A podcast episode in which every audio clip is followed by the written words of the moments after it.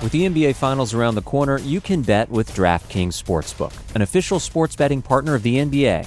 Download the DraftKings Sportsbook app now and use code VOXMMA. That's code VOXMMA for new customers to get a no-sweat bet up to $1,500 if your first bet doesn't hit. Only on DraftKings. The crown is yours. Gambling problem? Call 1-800-GAMBLER. Or in West Virginia, visit 1-800-GAMBLER.net. In New York, call 877-8-HOPE-NY or text HOPE-NY 467-369. In Connecticut, help is available for problem gambling. Call 888-789-7777 or visit ccpg.org. Please play responsibly. On behalf of Boot Hill Casino and Resort in Kansas, 21 and over. Age varies by jurisdiction. Void in Ontario. One no-sweat bet per new customer. Issued as one bonus bet based on amount of initial losing bet. Bonus bets expire 168 hours after issuance. See dkng.co/bball for eligibility, wagering, and deposit restrictions, terms, and responsible gaming resources. Support for this show comes from Atlassian. Atlassian software like Jira, Confluence, and Loom help power global collaboration for all teams so they can accomplish everything that's impossible alone. Because individually, we're great, but together, we're so much better. Learn how to unleash the potential of your team at Atlassian.com. That's Atlassian.com. Atlassian.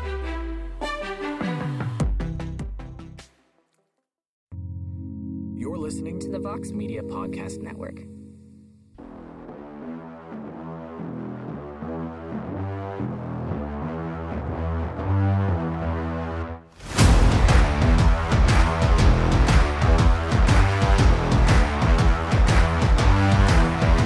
Well, hello there, everybody, and welcome to a brand new edition of On to the Next One, MMA Fighting's matchmaking bonanza of a podcast where we will discuss the what's next coming out of UFC Vegas 29 this past Saturday night at the Apex. UFC goes from a full ruckus crowd in Glendale, Arizona, back to the nearly empty UFC Apex for a fun fight night event on ESPN2 and ESPN+. My name is Mike Kack. Thank you for checking out the program, and I want to wish all the dads out there doing the damn thing a very happy Father's Day. Enjoy your day by listening to some matchmaking, and I do not do this alone, because joining me in this venture is the co-host, the co-matchmaker, the best friend, and the Prince of Positivity, Mr. Alex K. Lee. How are you, my best friend? Michael Heck, mi mejor amigo. It is great. I'm feeling good. I'm still, as you can tell, a little bit high off the fumes wafting in from Guadalajara, Mexico, the site of Anderson Silva versus Julio Cesar Chavez Jr., the Anderson Silva triumph. I'll tell the listeners in advance, UFC Vegas 29 did not have my full attention. I was paying attention to most of the card, but I was covering boxing for MMAfighting.com. And the more as that card went along, I kind of got distracted a bit. But I am aware of what happened last night. It sounded like classic under-the-radar card that delivered some exciting fights. I was watching the Grant Vera Grant rematch, which we'll talk about later, which I loved. But yeah, overall, I'm feeling good. I'm feeling good from the Anderson Silva business. I can't help it. Yes, that was some fun. We did a little bit of a live watch along, kind of flew by the seat of our pants, and it was fun watching Anderson Silva go in there and do the damn thing, especially from rounds 2 through 8. He was just on it. It looked like old Anderson Silva, especially sitting in the corner, like trying to will Chavez Jr. into the corner with him. It was fun stuff, man. I enjoyed it.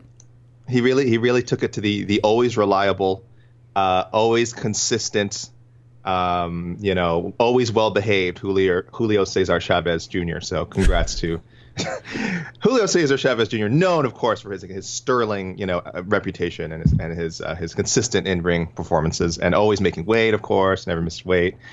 So good. No, but who knew that of the Chavez clan that Papa Chavez, the legend Julio Cesar Chavez would senior, I guess I got to clarify here, but I would hope people know who I'm talking about, would have the best night. Again, exhibition bout, no result, but really cool. I don't know if you managed to catch that the last. Did you guys stick around for the last fight as well? For the watch? The stream did not stick around for the last fight, but I did kind of pay attention to it. The fourth round, they take the headgear off. Yes. Cesar Chavez says, "No more headgear. I'll give you one more round, one round before I walk away forever with no headgear."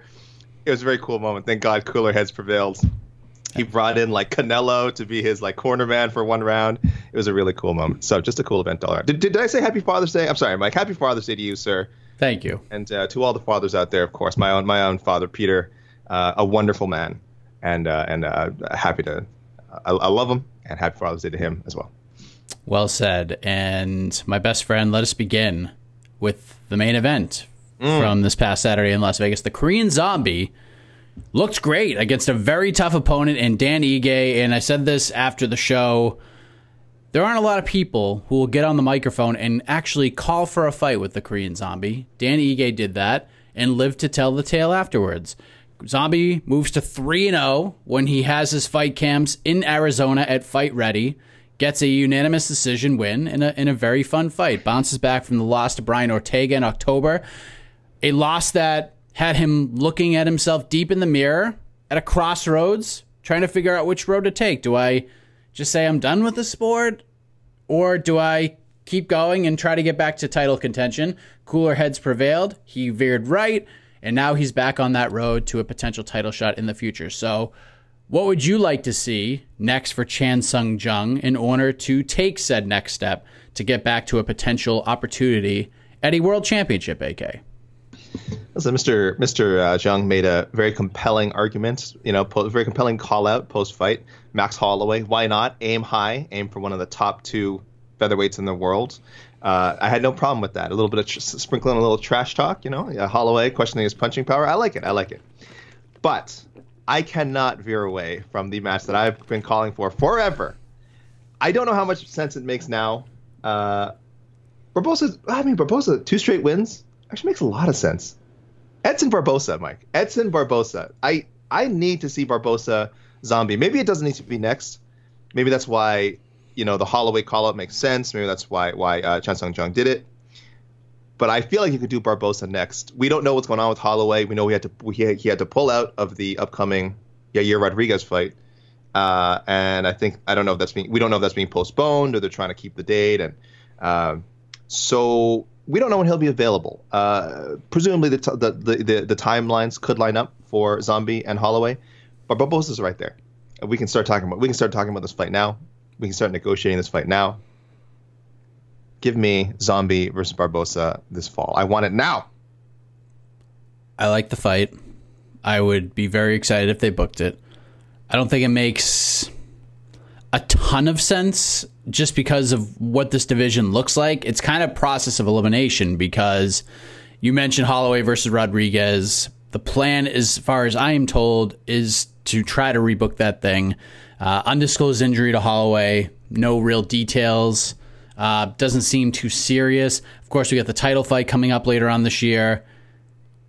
To me, it's got to be Calvin Kattar. I mean, Kattar is ready to get back to work. I know his manager and coach, Tyson Chartier, after the loss to Max Holloway, was thinking September, October-ish. They were going to monitor him very closely. And if Zombie can be ready for the fourth quarter of 2021, that's a no-brainer for me. On a pay-per-view main card, that could be a fight night main event. Although, Korean Zombie, let's give the man a little bit of a break from main events. I'm sure he likes the extra money, but he even said it himself during the media day on Wednesday, like, this is my 8th straight main event. Give me a 3-rounder. Let's sprinkle one of those bad boys in at some point. So yeah, this is easy peasy for me. Zombie versus Kattar, very important fight in a loaded featherweight division. Again, that's one of those crossroad fights of who's going back to title contention and who arguably could be out of it altogether for the foreseeable future. So there's a lot on the line with those two guys fighting.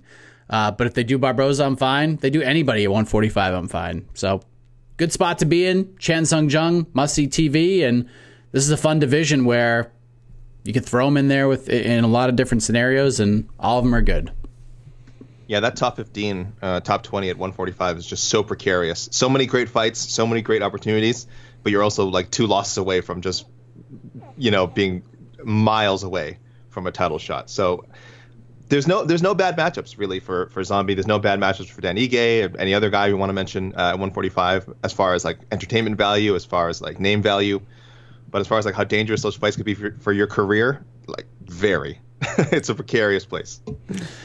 What do we do with Dan Ige? I mean, just off the top of my head, I kind of want to see Giga Chikadze get his shot, man. Get him in there. Like, I know there's a relationship there between Ige and Ali, and obviously Chikadze's part of the Ali camp. Ige, like, is sort of part of the Ali camp, but he's sort of in another camp as well because he's got a different manager than Ali, but he works for Ali, so it's kind of a weird spot. But I kind of want to see Giga get that sink-or-swim kind of fight. I think Ige could sort of be that guy. I appreciate what Giga's trying to do, just calling out everybody, but he's not going to get 97% of the fights he's calling for. Ige makes sense. He could do something with that. Ige's got a little bit of a name. He's been in a bunch of main events, or 2 out of the last 3 fights anyways. Why not?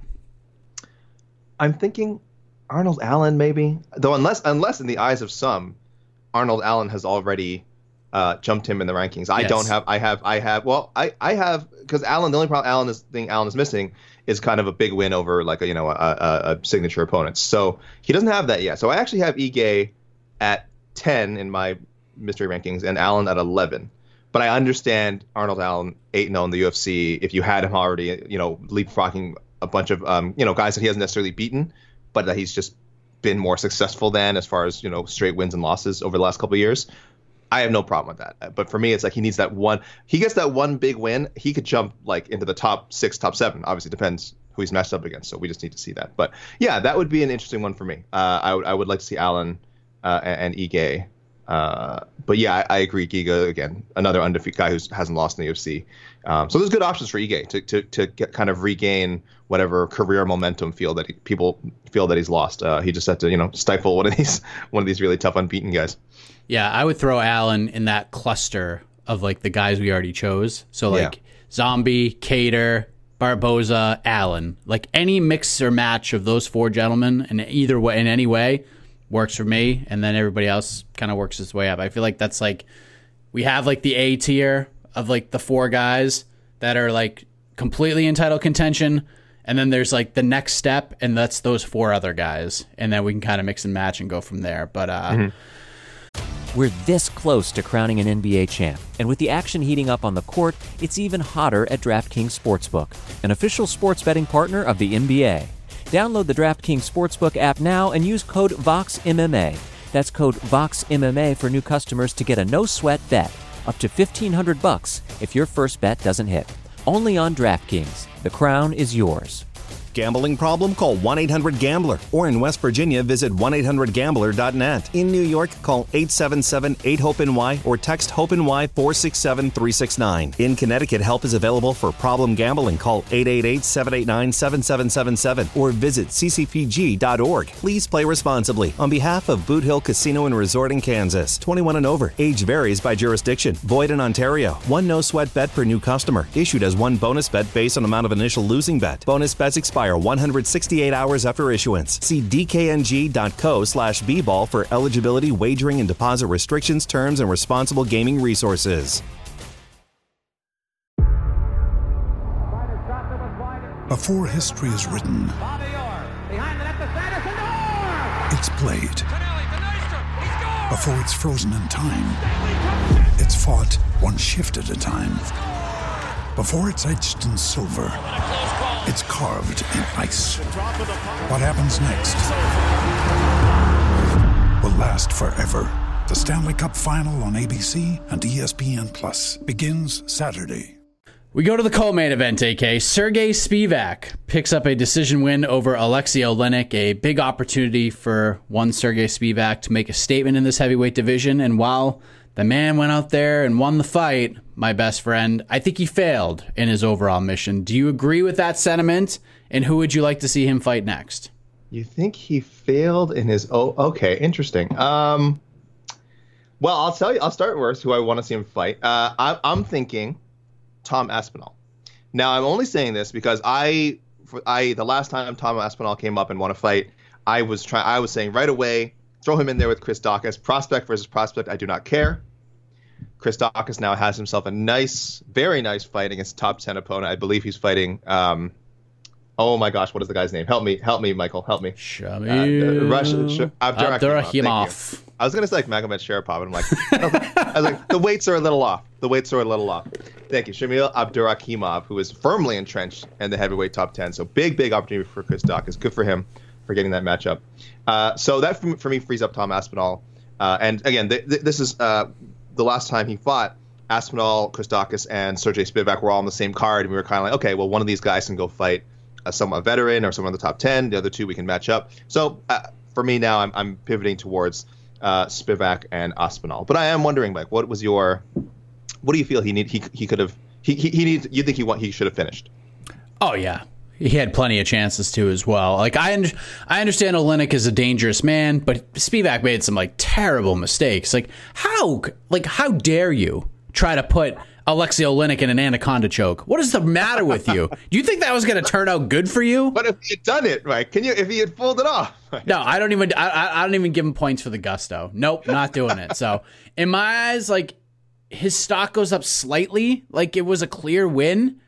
But he needed to go out there and just run through this man, like most expected him to. Like, Oleinik wasn't trotted out there to be like, oh, man, I hope he gets another Ezekiel choke. They're like, no, we're going to use this 43-year-old guy with 75,000 fights to put over this up-and-coming guy who doesn't say anything. So we got to, like, we have to use his fighting style and what he does inside the octagon to put him over, because he's not going to cut any kind of a scathing promo. It's literally like 4 seconds of talk. The translator talks for another 4 seconds, and that's his entire interview. Like, he goes out there and finishes Oleinik. We're having a different conversation. We're throwing him in there with the Aspinalls of the world. So I'm not giving him a ranked guy.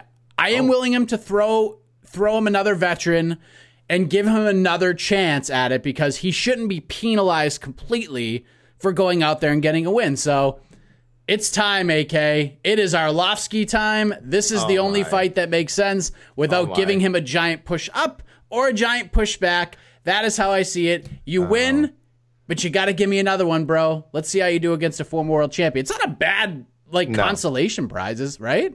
It's probably the first thing I thought of. It didn't end up being one of my top two options for him. It is probably the first thing I thought of.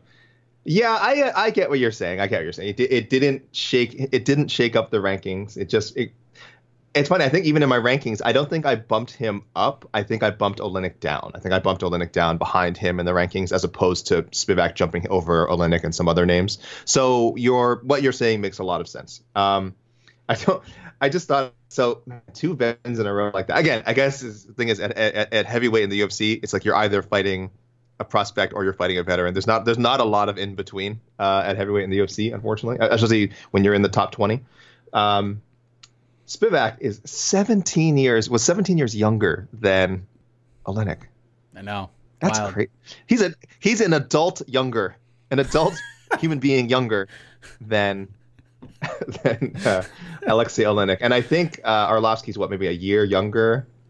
Arlovski's age always throws me off, because he started so early, and you always go like, "Oh, Arlovski must be 50 by now," and it's like, "Oh, it's not like he's 41 or 42." 41 or 42, right? It's right, because Oleinik's the oldest active. He's 42, so it's like close, but Oleinik the oldest. So you go from the oldest active UFC heavyweight to the second oldest active UFC heavyweight. But yeah, no, I'd like to see that matchup. But yeah, I'm going with the youth way. Mike, you're going give him the vet test. So see how that goes. Yeah, I think Aspinall ruins Sergey. The Sergey Spivak that walked into that fought Aleksei Oleinik. Aspinall finishes that man in 2 minutes. So there we go. That was very harsh, very appropriate for Father's Day, Mike. That's a very harsh, dad-like appraisal of Sergey Spivak. I do feel like you're saying this out of love. Not out of... Look, I think he's a good fighter. Like, I think he could be really good. I think he could be a very interesting guy in this division, but when you get these opportunities, you have to make the most of them. And he just didn't do it. Like, he just didn't. And there are guys on this card who did. And they're going to be rewarded for such performances. And we're going to head to the fight of the night, which you alluded to earlier. Marlon Vera goes in there, defeats a super game and tough Davey Grant. It was surreal watching the highlights of their first fight. Marlon Vera looked like he was 17 years old. He looked like a kid, and now he looks like man Marlon's crazy. But the series is now tied at 1 apiece. Cheeto looked great in rounds 2 and 3 like he typically does, the third round especially, and then takes the opportunity to look just outside of the cage fence and sees Dominic Cruz and calls him out, and that's a fight that would interest me for sure. However, I don't think it happens, but I think it's time to go back to the well that we've been talking about so many times before in the MMA space. The timing has never, ever been better. It is Cheeto versus El Terror, Jimmy Rivera time. That is the fight to make. Whenever Jimmy is ready to go and he says, book me a fight, it's automatically Marlon Vera. They should have a contract ready. You just insert date, email that bad boy out, and get it back, and let's put this thing on the books. Agree or disagree? No, I 100% agree. I don't know what the holdup on. Well, I shouldn't say I don't know what the holdup is. They've had since they've been booked at least once. I know it's been talked out for more than once. I know they've been booked at least once. I think they've been booked twice. Yeah, at least once or twice, easy. Including, of course, like you said, this would be a rematch. Including they have actually fought before, so they have actually fought before. I'm not crazy, right? I'm having an off day today. Oh no, I keep. No, why not, no. That's right. I'm sorry. They've been booked several times, 2 times, and then yeah. I kept thinking one of those actually happened. My mistake. I'm sorry. Yes, I think that's the fight to make. There's still heat there. Marlon is just. He's so close. We always feel he's so close to breaking into the top 7, top 8, even the top 10. I don't even know if he's broken into the top 10 yet. He just has to climb over some of these veteran names. He's such a good fighter. He's so exciting. And guys like Jimmy Rivera exist to test guys like Cheeto Vera. Look, he looked great. He got to avenge a loss. He got to avenge a loss on Saturday, which is always a nice thing. And I do want to say one thing about the scoring. I think anything besides 29-27, I don't know how you don't that's one of the easiest. I know 29-27 is not a common score. That's one of the easiest 29-27s I think you could score. 30-27 was insane. Davey Grant clearly won the first round. And then you have to. The last round was so dominant. So. Some questionable scoring. I'm not going to name names. Some questionable scoring. It doesn't matter. Cheeto Vera won, and that's what we'll remember. But judges, by the way, judges have been really good lately. But I will say on Saturday, we had some bad cards. We had some cards. That's the song I'm gonna put it. But otherwise, judging has been pretty good lately. I don't want to crap on saying oh my God, when are they gonna fix this? It does. I mean, there's certainly we can always be working on making these things better, but this one on Saturday stood out as being particularly a little wacky. Yeah, this is a bad week at judging. Hashtag PFL. Hashtag Roy McDonald. PFL, hashtag Lisa Tebow. Saturdays Vegas, and then we had a straight up robbery on the Tribute to the Kings card as well. The second fight of the night, I was live scoring and I was shocked that they got that one wrong. So. And the split decision on the Anderson Silva fight was egregious, insane. 77-75 chop. Get out of here. Come on, that's just some home cooking, dude. Just thank goodness, super home cooking. We got the right winner, but geez Louise. The featherweight division, AK, which we talked about earlier, coming out of the main event, they have a very talented fighter on the come up named Seung Woo Choi, who picked up a couple of nice wins. In the UFC, headed in on a 2-fight win streak. The win over Yusuf Salah was very impressive. And then he gets matched up with a super tough and durable Julian Erosa. And I feel like this was tremendous matchmaking because I wanted to see what would have happened in the third round of that fight because Choi is a good fighter. He tends to fade down the stretch. And Erosa that's when he shines. He could be down 20-16. That's when he comes back and goes out and gets these out of control finishes. But good old Sting must have had a date back at the hotel or something because, man, he did not want to waste any time. He wasn't going to a second round. He wasn't going to a third round. He wanted to go back and eat some pizza and hang out. Minute 37 in, and this thing was a wrap. Drops and hurts Erosa badly, and the referee stops it. So that's 3 straight for Choi. What is next for him, AK? Yeah, this is, like I said, a great matchup. It is, and I do feel like Erosa just got caught.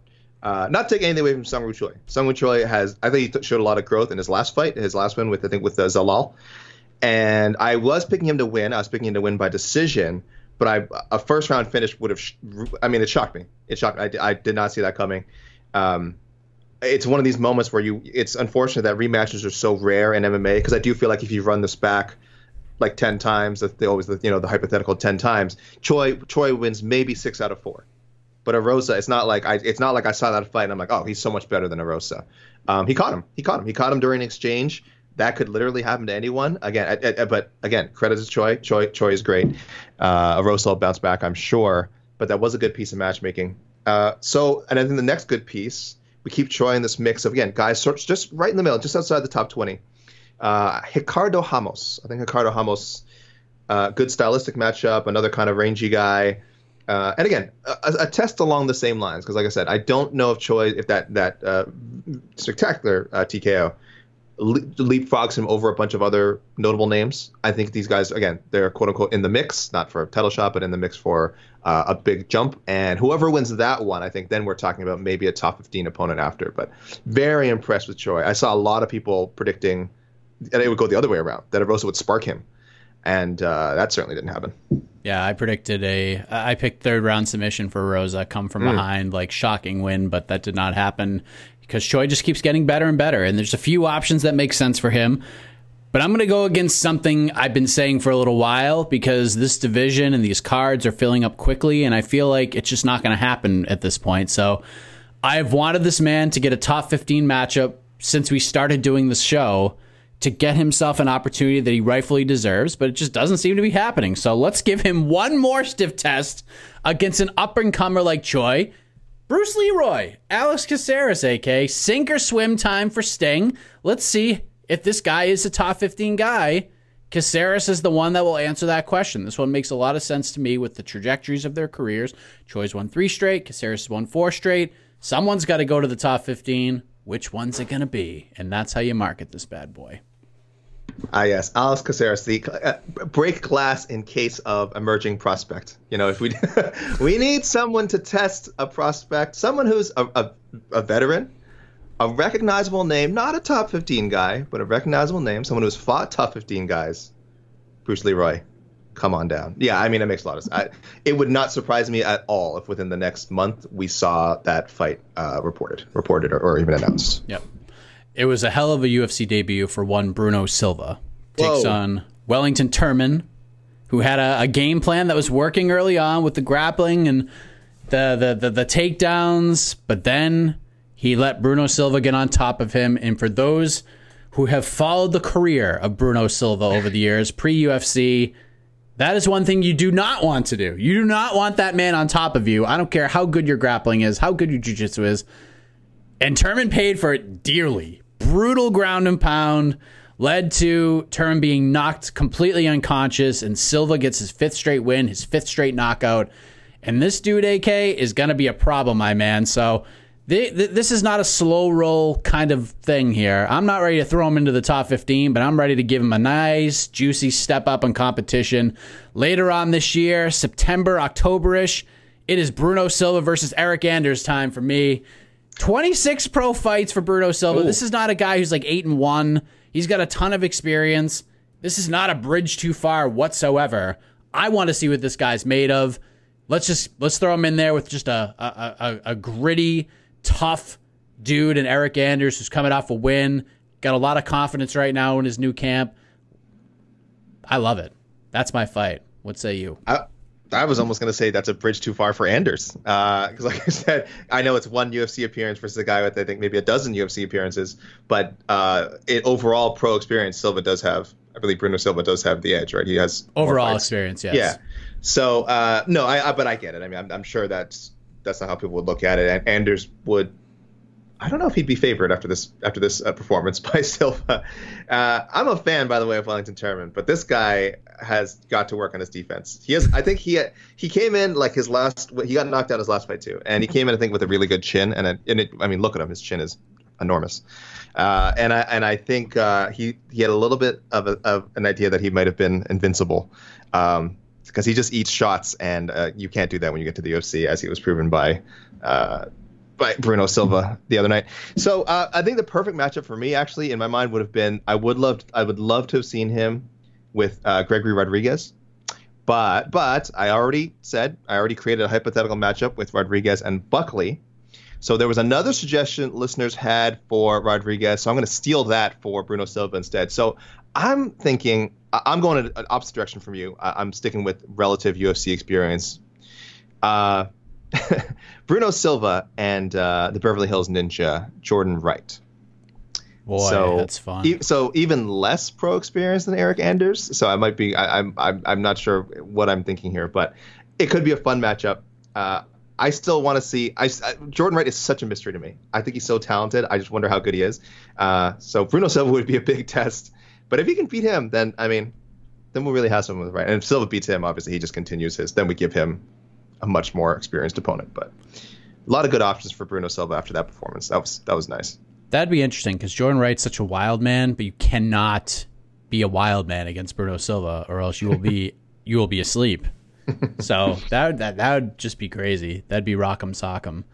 But yeah, I mean, Bruno Silva against anybody is something that people will want to see after that performance. But the MVP of the night, AK, goes to good old Matt Brown. The guy just keeps finding ultra-violent ways to end fights, even at 40 years of age. He faceplant KOs Diego Lima with one shot, and this fight is going, as I'm watching it, because, of course, we have our little pick'em pool that we do, and I'm like, all right, this is going the way I thought it was going to go. Diego's just going to keep kicking him in the leg, and, you know, Brown's going to have his moments, but Diego's just going to cruise his way to a 29-28 unanimous decision, and then, boom, the right hand lands, beautifully timed, excellent instruction, excellent thought process on how this is going to go. He lured Diego Lima into a false sense of security, and then boom, it was over. Back in the win column is the immortal Matt Brown. This guy versus anybody is fun, AK, but how much fun are we going to have coming up next? This was one of my rare correct picks, by the way, of Saturday night. I did, and I was actually spot on. I did predict Matt Brown by second round knockout, and it went, again, I thought Lima. The thing with Matt Brown is, you can be a better technical fighter than him. He's fought some great technical fighters, but he's beaten them too, because I think there's a certain nastiness you have to have when you fight Matt Brown. And Diego Lima, nice guy, good fighter. He does not have that extra gear. So it kind of went as I expected. At some point, I'm like, Matt Brown's just going to snap. And if you can't go to that another level with him, you're going to be in trouble. This has been discussed on Otno before. This has been discussed on other shows we've done. I still want to see him fight Court McGee. And I know it sounds a little bit like this is sort of like some tailor-made, like ESPN, like kind of exploitative thing. It's like, oh, let's, just because both these guys had like really difficult past with substance abuse and really serious, like, you know, near-death experiences as a result of that. I'm trying to portray this matchup without making it sound tacky, but I think those stories are legitimately inspirational. I can never hear it enough. I know Court McGee's been around forever, and I've seen some people just kind of like, oh my gosh, this guy again. But it's like, these guys' stories are amazing, and I do think, even as publicized as their stories are, again, their battles with substance abuse and overcoming those demons, I still think there's an even wider audience that is not aware of that. And again, now you have the ESPN platform. Stylistically, it's just a great fight. I mean, I think you're getting an awesome three round stand-up battle, 5-round if you make it a fight night main event somehow. But I do think the story is cool. I think it'd be a really nice moment, and a moment that these two guys could share. These two veterans could share. So again, I know it's a very easy narrative to work off of, but that's kind of why I like it. I think it has a universal appeal. I think it's easy to understand, and I think you get a good fight out of it. So Matt Brown and Court McGee.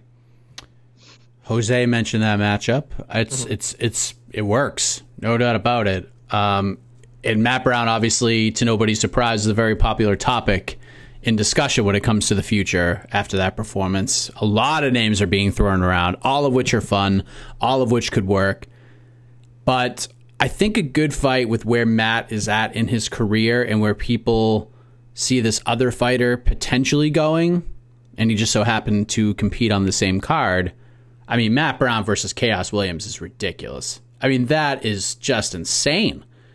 Khaos getting the nice win over Matthew Semmelsberger. I mean, if you see Matt Brown versus Khaos Williams in the works for such and such event, you're just going to be like, oh my Lord, this is actually happening. So that's what I'm going with. I think that's just a good piece of business right there. I mean, nothing. If they did the Court McGee fight, all in on it. That's got to be a co-main event. That's going to be a big storyline for sure on a big card. Do something, even if it's like, you know, if Matt does make the decision, like, I'm done. Maybe you end it with Court.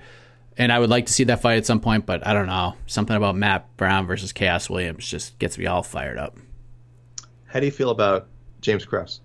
I'm in for that one too. That was the name we tossed around as well that I like. Do you think that's a fight that he's, from what you know of him, do you think that's one he'd really want to have? Krause? Yeah. Oh, Krause would take that fight. Krause doesn't care. Like, Krause is just like, Krause is like, oh, when, you know, let's circle this calendar. Like, I'll fight around here. I'll just fight whoever you want me to fight. Like, he's not gunning for world titles. He's just like, dude, I have a million guys to corner and coach. That's that, and then, you know, I'll sprinkle in a fight from time to time. So yeah, if you threw him Matt Brown, I'm sure he'd be more than down for that fight. I like that one. It's just cool to see Matt Brown still succeeding. You know, I mean, again, 40 years old, the year of our Lord 2021. Matt Brown's winning fights. Anderson Silva's winning boxing matches. What a country! What a country! He's crushing the salt and pepper, a la Benil Dariush a little bit, and that's kind of how I knew. As soon as I saw him, like, it's Father's Day weekend, he's got the salt and pepper going on with the beard and the hair. I'm like, this dude's gonna win. I made a bad choice.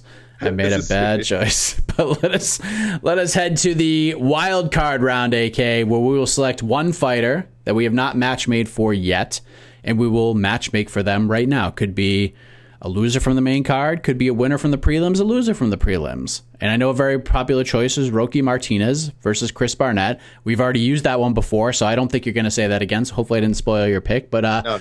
What is your selection coming out of UFC Vegas 29? In my mind, Martinez Barnett has already been booked. I don't even know, like, why you're right. We shouldn't even discuss it as like a potential fight on this. It's booked. It's booked. But there's not a report. We don't have any sources telling us. It's just the universe is telling us. This fight will happen. Assuming, by the way, that Martinez isn't just released. He did unfortunately fall to 0-3 in the UFC, which is. But he won that fight. This is true. It was a close fight. You're right, and then a lot of people thought he won. So hopefully the UFC gives him one more shot, and they do the Chris Barnett matchup. He landed over. I don't even think I'm making this up. He landed almost 200 more strikes. Then Josh Parisian landed in that fight. It was a ridiculous number. But who held the other guy against the fence for longer? That's a great question. Yeah, take that. Also, hey, UFC, can we get some punching speed stats at the PFL? Because, you know, people complain about the T-Bow McDonald thing. I tweeted a couple of days ago, hey, check out the punch speed. Glason T-Bow's maximum punch speed was almost like 7 miles per hour faster than Rory McDonald. So who really won that fight? I mean, we know. I think the judges got it correct. I'm just saying. So I think. Sorry, actually, my dog just jumped on me. I wish people could see this. So yeah, anyone listening, his Mike was just viciously attacked by his dog, Shiloh. Yes, good memory, my best friend. I'm terrible with pet names. I'm so bad. I'm going with Virna Jandiroba. I think. First of all, that was a great, quote unquote, great fight. I mean, it was obviously somewhat gross to watch when it was very clear that poor Kanaka Murata, her arm was injured. And she went, I believe, a whole round, maybe more than a whole round with that injury. Hopefully nothing serious. You know, she's just so tough as nails. And Jandiroba is just such a beast. I still see her as contending for a title someday. She's definitely a few fights away from it. I know she has to make up some ground. She's had mixed results in the UFC so far, but talent-wise, she is a world title contender. So I'm not pushing her up too fast. I want to see her take on another veteran. There's a few names, but let's go with Jessica Penne for now. So I'm really not, as great as that win was, I'm not pushing Jandiroba back into the top 15 or into the top 10 yet. Let her get another name that's tough. She could potentially style on, with all due respect to Penne. If it's a fight, I think Jandiroba would have the advantage.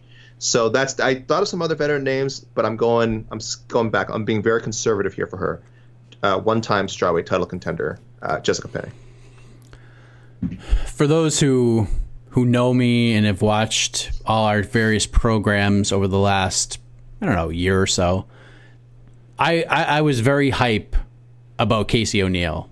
I told you how much of an animal she was and how much of a pace she had. And it seemed very obvious that this is the direction I was going to go, until things changed last night in a direct message Slack conversation with my best friend Alex K. Lee, where he challenged me. Actually, he dared me to choose one of the fighters on this card. No, Casey. No, do Casey O'Neill. No, I'm doing it. No, do Casey. I'm doing it. No, give me your Casey O'Neill matchup. My wild card selection is Ricky Glenn. That's right, Ricky Glenn gets a quick win. Nearly 3 years on the sidelines, and I'm ready to have some fun. So, AK, what goes better with most foods? What goes better in a lot of potential lightweight matchups with guys outside of the top 15? What would Ricky like to add to his resume? What would Ricky like to maybe pour on some pizza, some scrambled eggs?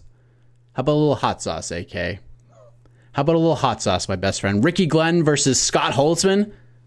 Give it to us. Give it to us all. That fight is just so much fun. Let's do it. Ricky Glenn versus Scott Hot Sauce Holtzman. All right. First of all, great matchup. Indisputable. I am officially stopping my war against adult Rickies. Well, no, I shouldn't say that. Specifically, this adult Ricky. And by the way, people, I'm just saying, I think once you reach a certain age, you're a Rick, you're a Richard, you stick to it. However, I did not know. I believe legally he is Ricky Glenn. He is not, if I am not mistaken, I believe he's not Richard Glenn. He's not Rich Glenn. He is Ricky Glenn. I think he changed it earlier.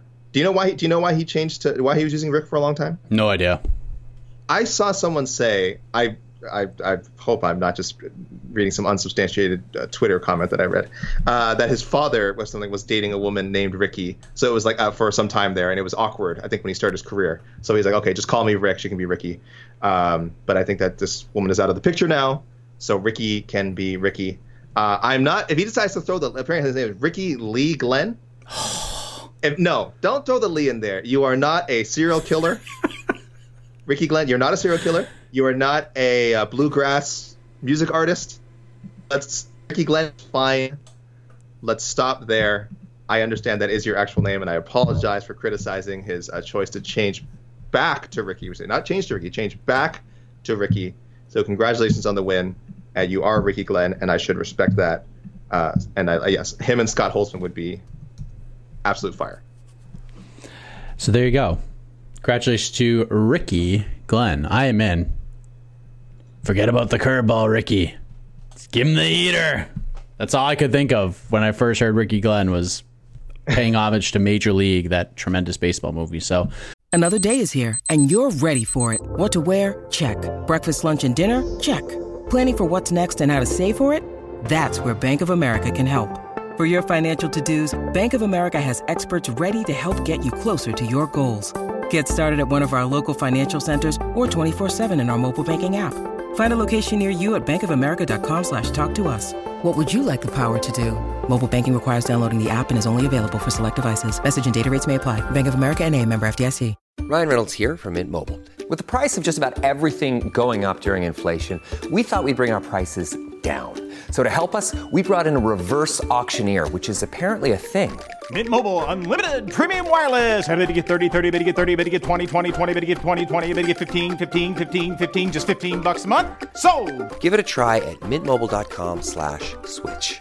$45 up front for 3 months plus taxes and fees. Promo rate for new customers for limited time. Unlimited more than 40 gigabytes per month. Slows full terms at mintmobile.com. Do we have a check the tapes? Do we have any mic checks for either of us? AK? No. We've been pretty clean the last few weeks. We do have check the tapes. I might have missed some. So guys, by the way, anyway, I always tell listeners, if you remember a matchup that you called, please just DM me and remind me. I'm not annoyed by it. It helps us do the segment. Let me know if I forgot or if I missed it. Again, sometimes I don't read matchups when you match up, losers matchups. I just don't read those, and I also don't write those down. So if you called some really cool, matchup for a losing fighter, then let me know, and I'll mention it. I will look it up. I will go back to the DMs and look it up. But make me check the tapes. Listeners had two predictions that looks like they are going to happen now. Merab Dvalishvili and Marlon Moraes. That's one people wanted. That's the one a lot of listeners wanted. And Michael Chiesa versus Vicente Luque. So two cool fights. Everyone wanted good stuff. Rosenstruck versus Blades. I know a lot of people mentioned this one. For some reason, I only had CSU's own Brett Mobley calling this one. So I'm going to give Brett Mobley credit. Rosenstruck versus Blades. That one is looks like that's going to happen. And again, I apologies to everyone else. I'm sure other people in Mike in your DMs mentioned it. I swear someone else in mine did, but I couldn't find it. So Brett Mobley, this is your day. And Thomas Collins wanted to. Someone reached out and reminded me. He called for Askar Askarov versus the Alex Perez Matt Schnell winner. That fight was supposed to happen at 262. It fizzled, so he's taking credit for it as well. Then essentially he called for Askarov versus Perez. That fight happening July. Oh no! Anyway, that fight happening July 31st. But sorry, Thomas Collins. Mike does not approve. You cannot hedge. You cannot. If I don't get credit for Sean Strickland versus Uriah Hall, you are not getting credit for this one, sir. Okay, Thomas, you are free to respond. Half a point. That's fine. Half a point is well deserved. But Thomas, you're happy to respond to DMs. I will read out your mic check next week if you feel if you do feel that you've unfairly been robbed of a half point here.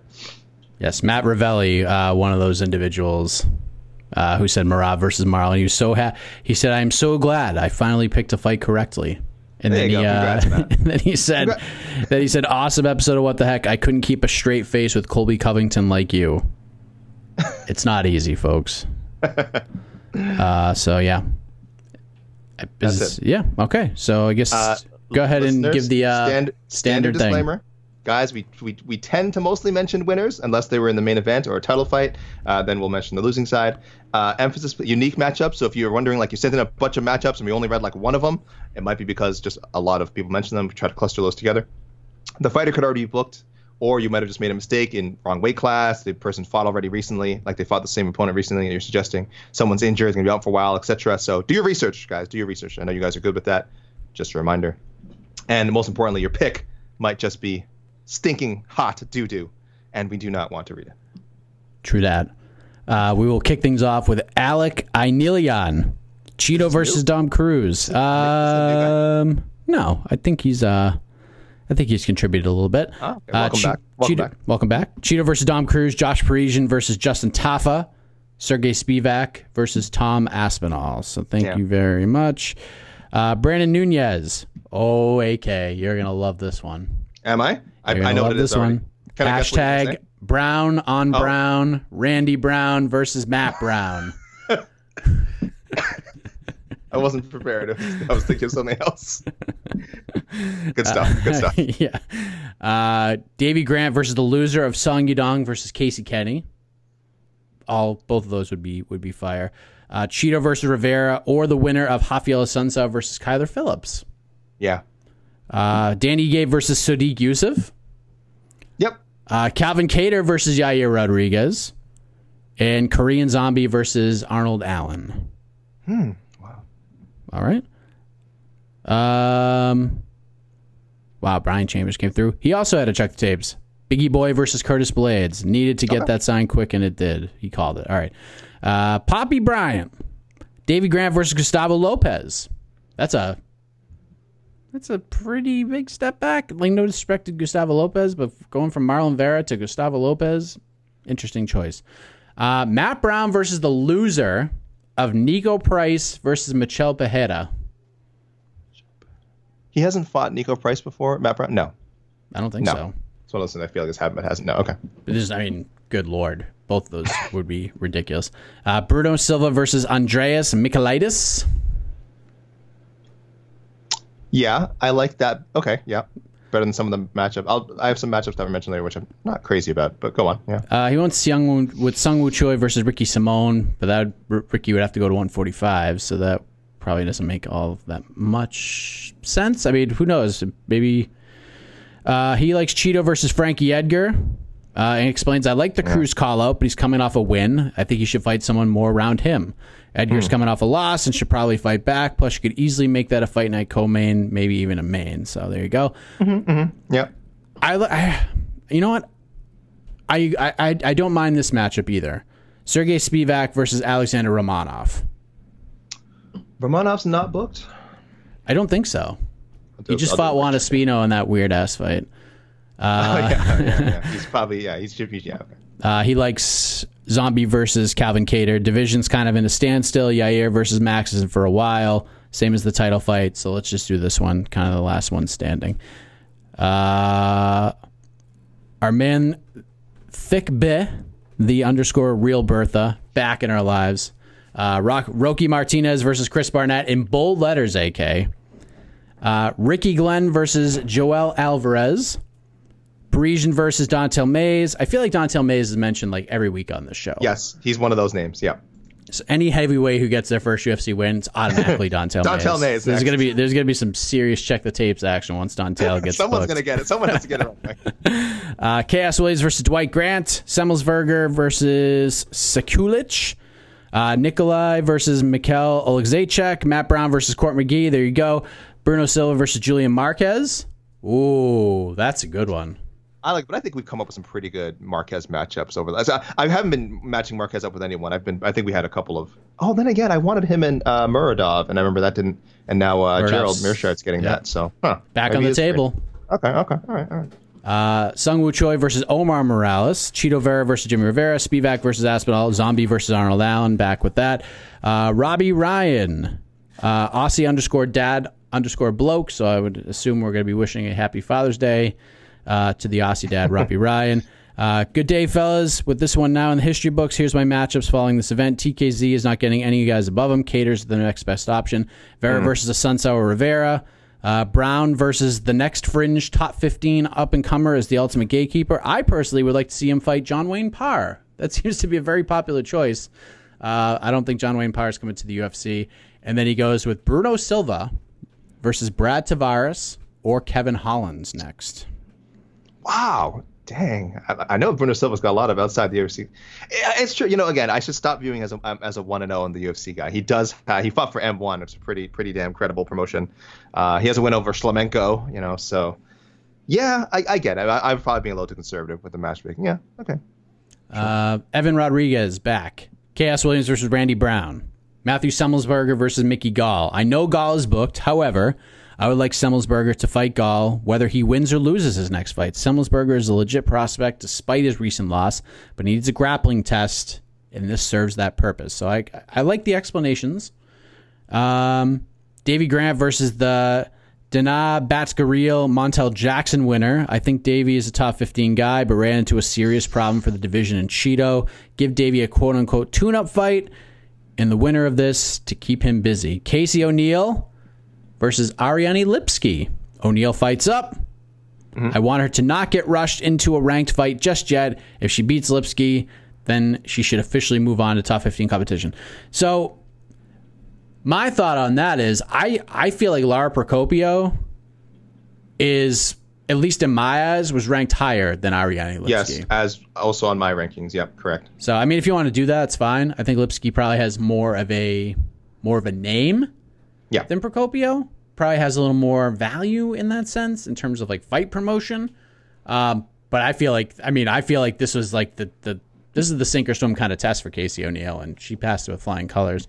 Our buddy Francesco from Italy back. Zombie versus Barboza. He is with you, AK. Another Spivak Aspinall, Vera Cruz, great call. He likes that one right off the bat. Seung Woo Choi versus Lando Venata, AK. Oh, I love it. I saw that. That was one that came up. That's maybe my favorite. That's my favorite matchup of the week. I love that so much. Bruno Silva versus Jacob Malkoun. Matt Brown versus Francisco Trinaldo at 170. Oh, sure. O'Neill versus Moroz. Khaos Williams versus Randy Brown. Jandiroba versus Yan Xiaonan. Dang. Again, like I said, look, I get it. I'm with a lot of people. I think she's a world title level talent. I want to give her a little more time to build up that resume, and let the names ahead of her sort themselves out. I think we only got a couple more.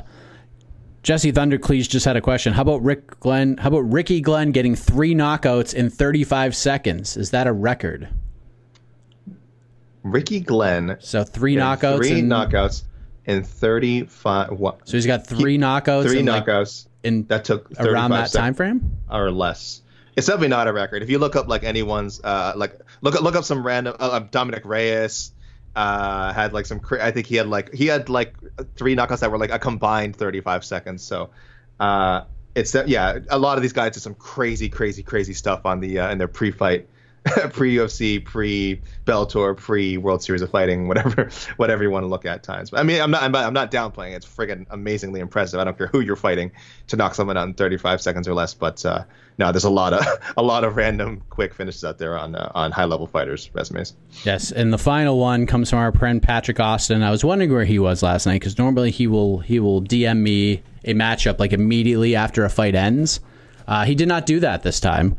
And apologize, said work's been crazy hot for the UPS. Haven't been able to keep up as much these past few weeks. He comes out with a fiery hot take, AK. That kind of blew my mind. And the more I think about it, I'd love to see this fight.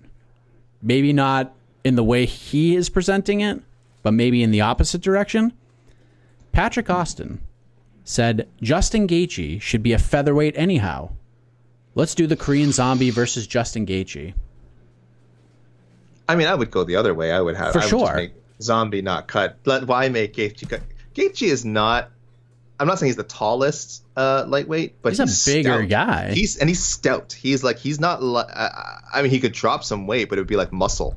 Like I don't see him dropping like a lot of fat. I think he'd be muscle. I'm not saying he couldn't make it. I'm sure he could, but why dude, do I want to? Gaethje versus Zombie? Holy crap. Yeah, let's do it 155. I mean, that's an all-time. Oh, God, yeah. Yeah, we're not doing 45 for that one. Yeah. That's just ridiculous. I'm still, with this Yair thing not panning out, I am not giving up hope on Justin Gaethje versus Max Holloway just yet. I know yet. You're not, and you shouldn't. Just yet. That is it for me. Look, I got Aldrich and Tracy Cortez. You know, you got to dream big, so I think you can.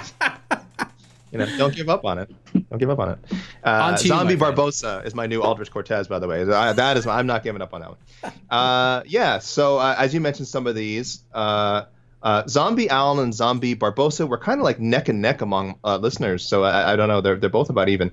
Ige versus Burgos was a big one. Mike, more popular in my DMs than Spivak versus Aspinall. Spivak versus Augusto Sakai. You know what? Had my first thought was had Spivak gone out there and just done what he probably was supposed to do, that would have been my pick too. I would have given him Sakai, but I'm not giving. I can't justify giving him a guy that it, even though God, it's kind of weird that he's headlined his last two UFC fights. I'm just no. You're a hard man. He gets Arlovski. It's probably a better thing for him. Sergey, if you're out there listening to this, I just want you to know, Mike is not mad. He is just disappointed. I'm just disappointed. I want that to be clear. He's not mad at you. He expects better. Go out there and do the thing, bro. Chito Vera versus Edgar and Chito Vera versus Rivera were both were about again neck and neck, but even I got the same amount of suggestions for both. Choi versus Nada, as I said earlier, love this one. Silva versus Silva. I think you said this. Bruno Silva versus Roman Dolidze. I don't like it. Because Dolidze, he does like striking, but he is also a bit of a grinder, a bit of a grappler. Why do I want to see Bruno Silva fight one of those guys? What? No, why? I'm not saying that matchup can't happen, but just give me another guy who's gonna either be meet him on the feet or just have no defense. Pick one. No, thank you. Brown Lawler 2 was the most popular Matt Brown matchup I saw. Jandiroba versus Claudia Gadelha was one the most popular matchup for her. Someone said Khaos versus Miguel Baeza. I think Baeza's way ahead of Williams, Khaos Williams in the rankings right now. I know he just coming off his first UFC loss, so it's not the worst thing, but I have Baeza in a little bit of a different tier. But it would be an amazing fight. Yeah. As you said, yes, the DMs were filled with Roki Martinez versus Chris Barnett. I said that wrong. Chris Barnett, and then for Casey O'Neill, we had a couple: O'Neill versus Luana Carolina, or O'Neill versus Marina Moros. So people very high on the O'Neill train, as they should be. She looked amazing on Saturday. One of the best prospects to come out of that in that division right now. I'll go to Instagram first. I had no emails again, by the way. Good people, this is like 2 weeks in a row. Tristan Gordet, if you're out there, my other email boys. I don't mean to just single him out. My other email boys. Please, if you're listening, hit me up in the email, hit me up in the DMs. I don't care. I just want to know that you guys are You guys are okay. My email has been empty. A lot of Instagram, a lot of Twitter, of course. Let's go to Instagram first. MMA heads coming in with some great suggestions here. Spivak versus Ivanov. Chito Vera versus the Assunção Phillips winner, as you mentioned. That's on July 24th. Choi versus Makwan Amirkhani. A good matchup. I think they're going in different directions right now. I don't have them in the same line. Yeah, that was on my short list, but I ultimately didn't. I ultimately went with Caceres, but I wouldn't hate it. I mean, Amirkhani back against the wall, ain't gonna be an easy fight. I don't dislike it completely, but I think there's better options. Bruno Silva versus Alessio DiCirico. I think we're just hoping that DiCirico is not too injured and that he can just rebook his matchup with Delice that was supposed to happen. Yeah. Nico. I got this. Watch out, John Anik. Nico Negumerianu. I only know that because I listened to John Anik say it. Versus Carlos Ulberg. Yeah, I think that makes sense. I think Ulberg, came in with a ton of hype for his debut. And I think Nico would be a good matchup to. That's around the right level of competition. Do we see the last of Alexa Kamer? Oh no, he won his. He's not 0. He's 1-2, right? Yeah, he beat 1-2. Justin Ledet, who didn't beat anybody at 205. He got ragdolled by William Knight, who we saw. I like William Knight's good dude, New England guy, mm-hmm. but. You know, when he actually fought someone who could grapple a little bit, he was on his back for 15 minutes. And then to lose to a guy that you were a minus 250 favorite on who hasn't fought in 2 years. Not good, bro. Not good. I think he gets another chance. He could have fought better. He would have maybe had a better result if referee Mike Beltran knew that understands that referees are allowed to take a point as opposed to just admonishing people and making a show of it. You can actually just take a point, and that'll solve the problem. Yeah, so. I completely agree with you. The other thing I will say is Kamer has a very high ceiling, in my opinion. The talent is clearly there. His boxing is excellent. Him maybe go back to build things up on the regional scene. Yeah, and it's the blessing and the curse of a highlight reel knockout on the Contender Series. Yep. Because Fabio Chirant is a nice fighter. He is a nice fighter. He also got rocked in the first round of that fight against Chirant and then landed the flying knee. Mm-hmm. And anytime you land a flying knee on the Contender Series, even if you're getting absolutely annihilated for the entire fight, you're getting a contract. So I feel like it was just too much too soon. There's certain, if they gave him a developmental deal and just let him do what William Knight did and just fight for CES, fight for Cage Fury Fighting Championships, and just LFA, all these different promotions, and just sort of build your resume up and build your confidence up, I feel like he'd be in a much different place right now. So send him to Titan FC, LFA, let him get some more reps in against guys of his similar, veteran status, so to speak. Experience levels is the word I was actually looking for. Yes, yeah. And then he can be back. He's just I feel like his biggest draw was, one, he got a flying knee knockout, and two, that he's just at the gym he's at with who he's at the gym with Stipe. That's his whole story. Oh, he's the guy that trains with Stipe Miocic. It's just not enough. And I feel like he just got rushed too quick, and it's a tough part of the sport sometimes for a guy who is clearly very talented. He just wasn't ready for the UFC. Yeah, we've said this many times about the way the UFC builds up prospects is they need work. Look, I think actually Bellator does a really good job with building up prospects. They screwed up with Pico his very first fight. But other than that, I thought they did a great job with him. Michael Venom Page, I get it. Maybe waiting a little too long to push the trigger on giving him big fights. But overall, they typically are on the side of caution. Sometimes it works out for them. Sometimes it doesn't. But I do like that they generally try and set up people they have pegged to be future stars. They set them up to succeed. The UFC with Kamer, they saw a guy, like you said, trains with Stipe Miocic. Big win on the Contender Series. 5-0, unbeaten record. I mean, 5-0 is very low, but 5 unbeaten record going into the UFC, 25 years old. They're like, oh, sky's the limit for this guy. But again, now you see, you're right. They're seeing this is what happens when you're 25 years old and you're pushed up to the UFC level. It's tough. Again, even I'm criticizing Mike Beltran. It's not like Alexa Kamer was blowing the doors off if there was a point deduction. Even if he gotten the win, it would have kind of been it would still have been an eye opening. Okay, maybe Kamer, needs to take a step back here. He could have gotten a win or got a draw, and we still would have been maybe not the best showing. So. I'll say no. I don't think, Mike. I don't think that he's done. I think they gave him one more fight. But you're right. I think he's better off getting back to the regional scene and just building himself up. Yeah, building up his skills, confidence, resume. Jandiroba versus Michelle Watterson. That's another one of the veteran names I had in mind. I have no problem with that. It was actually the first thing I thought of before I went to Penne instead. Khaos Williams versus, what did I write here?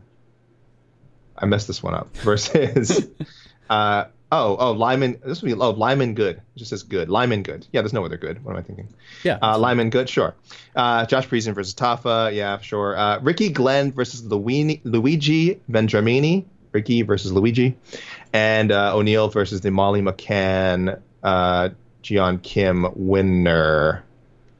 Did I? What am I? Yeah. Okay, I'm okay with that. Yeah. Bailey Gardner coming in from Australia. He had a good suggestion with, I'll just read it. It says, hey, mate, how's things? Thinking Cheeto versus Cody Stamen. The Cruz fight is too big of a push for Cheeto after getting beaten by Aldo. The Cody fight seems like a nice, slow push. Cody will likely wrestle him. Cheeto showed he can hang on the ground in this fight. Should be a good one. So, sure, I like that. Thank you, Bailey Gardner. Matt Bradbury always coming with some good ones. Ricky Glenn versus Jamie Malarkey. Josh Parisian. He wants Josh Parisian versus Chris Barnett. No, stop it. That's fights. Barnett is taken. Khaos Williams versus Dwight Grant. Matt Brown versus James Krause. And as you said, Seung Woo Choi, Alex Caceres. Yes, makes a lot of sense. Yeah. On to Twitter, Mike. Four Corner Sports always usually tags us both. The Four Corner Sports NY Twitter. I think a couple of good sentences which I want to read out. It says, Grant, he says, the fight to make for Davey Grant is Grant versus his hospital bill, because every Davey Grant fight he is always breaking a bone or he's absorbing so much damage. Yes, this is true. I don't think we heard about him breaking anything so far in this fight, but definitely his skull might have taken some damage, and he was just a bloody mess by the end of it. And then he says, but in all seriousness, Davey Grant versus Sean O'Malley if O'Malley defeats Smolka.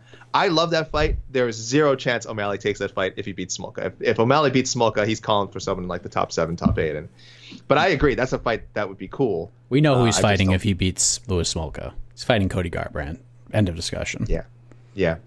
And he said, at Four Corners, I should say that. I don't know. They say for Aleksei Oleinik, it's very simple. Oleinik will more than likely be on.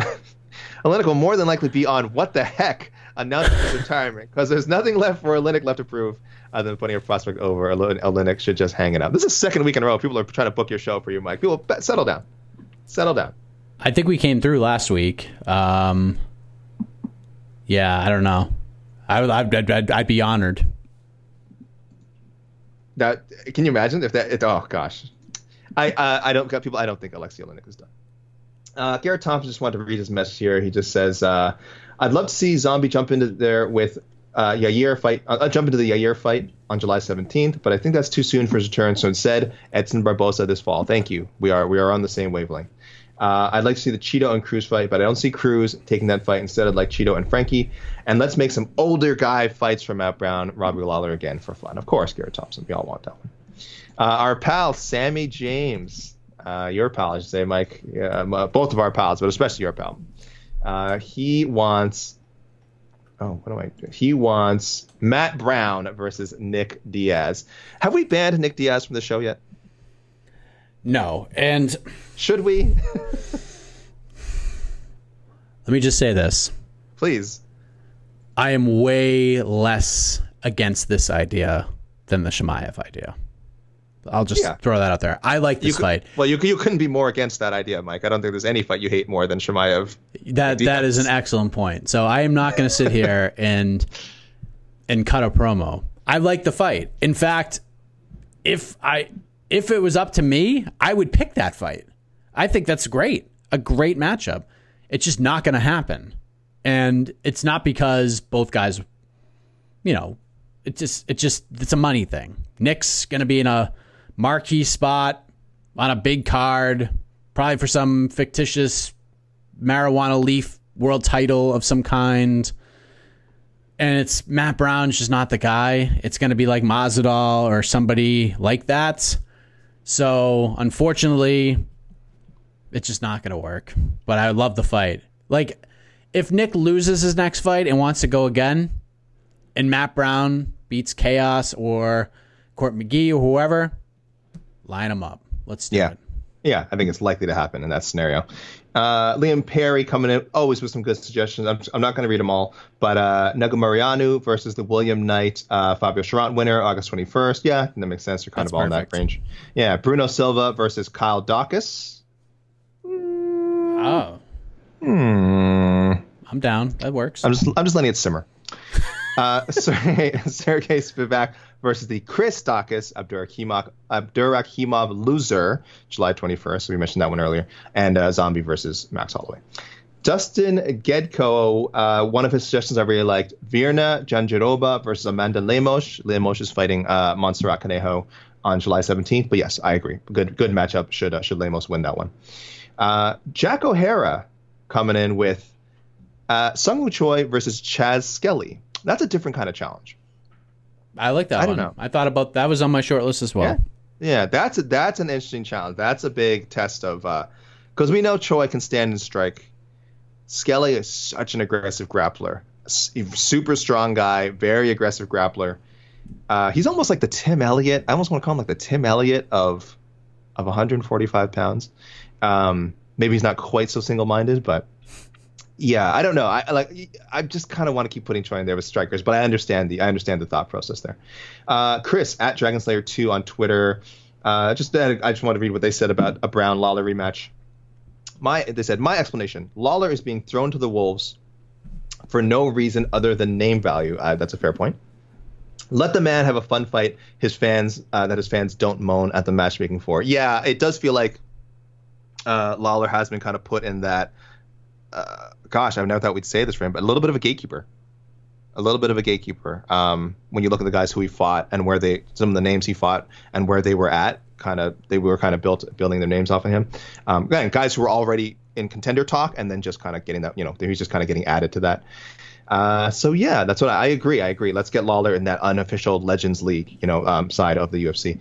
Marcus McGahee, this time he calls this the on to the next one, Return of the Living Dead edition.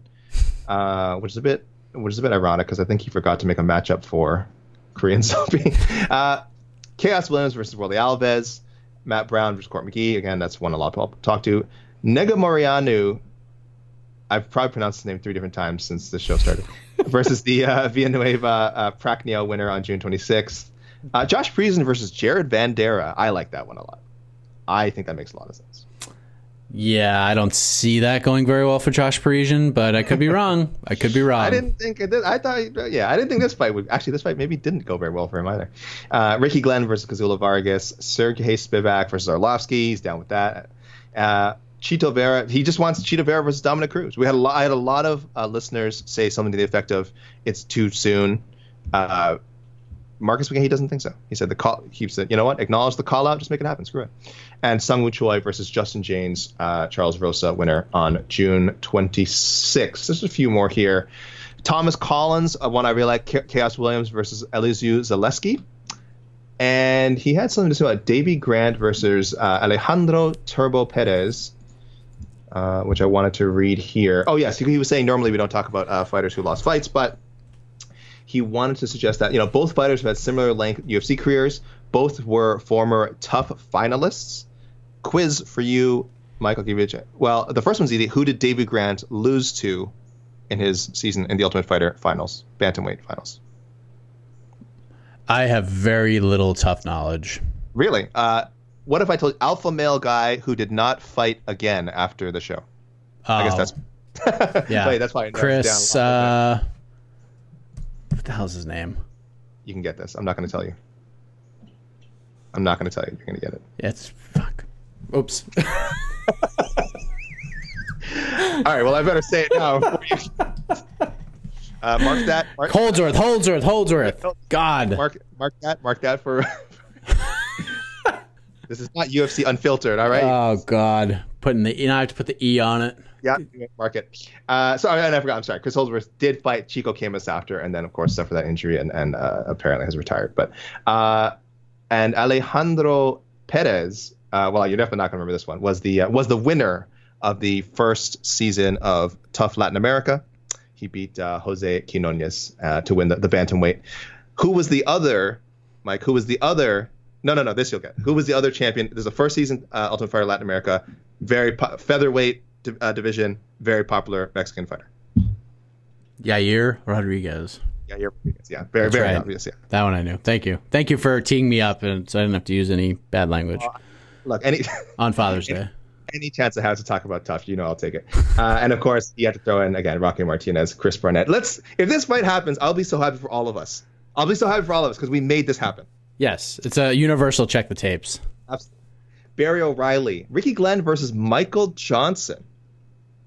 Okay. I can't believe Michael Johnson's still in the UFC. And I'm not saying this to be a jerk, but I mean, no, he's got a lot of losses in a row. Like, a lot. I can believe it. You always bring out every time he fights, wow, he's beaten Dustin Poirier and Tony Ferguson, right? You can just ride that forever. Never that currency is evergreen. Jandiroba versus Loma Lookbunmi. I think she would kill Loma Lookbunmi, right? And I think Loma Lookbunmi is badass. I just don't think she has that level of MMA experience yet for Virna Jandiroba. Loma should be fighting Jessica Penne. Yeah, you're probably right. That's the fight to make. Yeah, I don't want to throw. Loma's like, man, because I feel if the UFC makes a 105-pound division in the next 2 years, like she's got to be one of like the go-tos that you build in this division. So you can't rush her.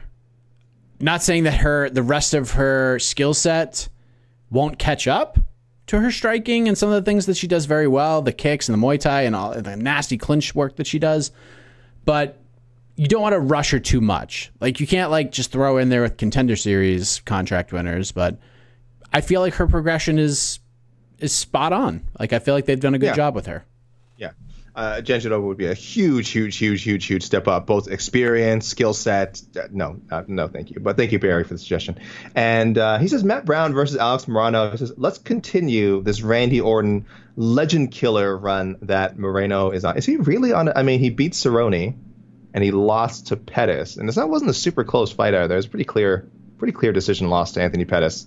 I guess he just means fighting experienced guys, which is okay. Yeah, I'm not against it. Like Kyle Noak, is he the legend killer? Because I mean, I don't know. God, yeah. You know what? Pro Wrestling Reference, Barry, you get points for it. Yes. And Zombie versus Giga Chikadze. Last couple here. JC Rodriguez wants Casey O'Neill versus the winner of the flyweight fight that everyone's looking forward to, JJ Aldrich and Tracy Cortez. That's on August 28th. So, JC, I'm down with you on that. And then I'll close out with Oren Sleepwalker, who, again, he knows how to get on the show. Says Sergey Spivak versus Sergey Pavlovich, Battle of the Sergeys. Hashtag. He didn't put the hashtag, but obviously I had to do the hashtag. Sergey on Sergey. So there we go. That is, I'll throw in another one I mentioned, Dan Ige versus Sadiq Yusuff, but. Sergey on Sergey, that is intriguing. Again, probably I think I would have Pavlovich above Spivak, but I guess he hasn't fought in a while, so Spivak's probably jumped him. So there you go. But yeah, thank you, listeners. Again, you can please keep sending in suggestions. I know this wasn't the most exciting card, so it wasn't exactly our inboxes probably were not overflowing. But find me on Twitter at Alexander K Lee. My DMs are open. Also on Instagram at Alexander KK Lee, and someone email me at alex.lee. at SBNation.com. Yes. At Mike Heck _JR. Twitter, M_HeckJR on Instagram. That's where you can find me. And that's it. We're putting a bow on UFC Vegas 29. We are on to UFC Vegas 30. We will break down the what's next coming out of that event, which is headlined by a very pivotal, very important heavyweight matchup between Ciryl Gane and Alexander Volkov. We got Danilo Marquez versus Kennedy Nshikwu. Oh, God. Nshikwu. Yes, Nshikwu. Kennedy Nshikwu. So there we go. We're all learning these pronunciations as we go. Nicholas Dalby versus Tim Mean should be a lot of fun. We got the return of heavyweight OSP taking on Tanner Bozer. That should be fun. And I'm very excited to see the return of Shafkat Rakhmonov taking on Michel Pereira. Charles Rosa versus Justin James, Hione Barcelos versus Timur Valiev, Hinata Moicano versus Jai Herbert, Marcin Prachnio versus Ike Villanueva. We got Yancy Medeiros versus Damir Hadzovic. We are rebooked and ready to fly. We got Andre Feely versus Daniel Pineda, which should be a banger. And, of course, the one that AK's got circled, Julia versus Julia. Oh, yeah. Julia Avila versus Julia Stolyarenko. Rescheduled. On paper, this card overall, although I liked the main event of this past Saturday's card better, I feel like top to bottom, matchup to matchup, scribbled down on a piece of paper, I feel like this card's better. Am I crazy? Really? I'm the other way. I would give the edge to the card that just, maybe because the card that just happened turned out to be like okay. So I'm it's hard for me to put myself back in the shoes of pre-show AK Lee, but I'm just looking at this card now. I don't love this card. I don't love it. I know I'm the Prince of Positivity. I know I'm supposed to love everything, but I cannot lie to America. I don't love that. Maybe it's just the main card. Maybe if they shuffled some of the fights around. Yeah, I mean, we don't know what the final lineup actually is. Right. Still, yes, lineups. Okay, lineup still needs to be finalized. We got some of the best prospects in the sport fighting. We got Markmanov. We got Barcelos. Sure. Yeah, you're not lying. It's good. And there's ones that aren't that great, like will be fun and wild and crazy. I'm cautiously optimistic. I will say, I think. You know, again, like we do with most cards, maybe once I start digging into the research a little bit and digging into, seeing some of the quotes that come up this week, maybe I'll be more into it, Mike. But I'm, for now, cautiously optimistic. But you're right. I like where your head is at going into this one. What fight's better on paper? I mean, hindsight being what it is, we know how good it was. Vera Grant 2 or Feely Pineda? Oh, it'll be hard. You're right. It's hard to say because we just saw one. I think on paper, I was really looking forward to the Vera Grant.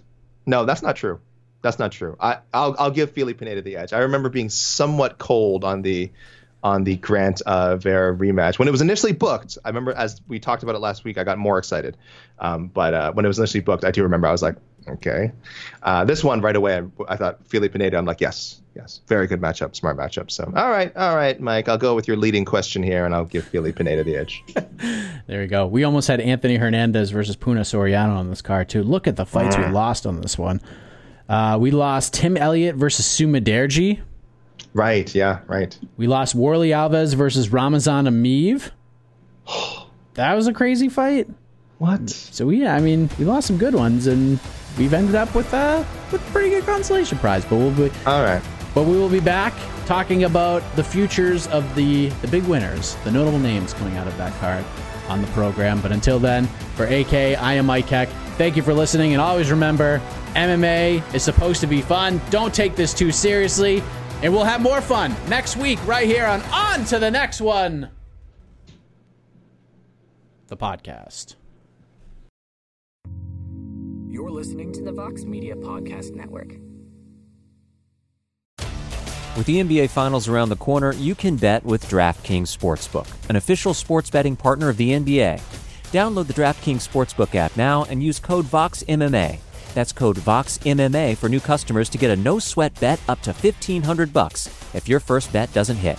Only on DraftKings. The crown is yours. Gambling problem? Call 1-800-GAMBLER. Or in West Virginia, visit 1-800-GAMBLER.net. In New York, call 877-8-HOPE-NY or text HOPE-NY 467-369. In Connecticut, help is available for problem gambling. Call 888-789-7777 or visit ccpg.org. Please play responsibly. On behalf of Boot Hill Casino and Resort in Kansas, 21 and over, age varies by jurisdiction. Void in Ontario. One no-sweat bet per new customer. Issued as one bonus bet based on amount of initial losing bet. Bonus bets expire 168 hours after issuance. See dkng.co/bball for eligibility, wagering, and deposit restrictions, terms, and responsible gaming resources. Support for this show comes from HubSpot. More to-dos, less time, and an infinite number of tools to keep track of. Doing business has never felt harder. But you don't need a miracle to hit your goals. You just need HubSpot. Because their all-in-one customer platform can make growing your business infinitely easier. Imagine this: high-quality leads, fast closing deals, wildly happy customers, and more benchmark-breaking quarters. It's not a miracle. It's HubSpot. Visit HubSpot.com to get started today.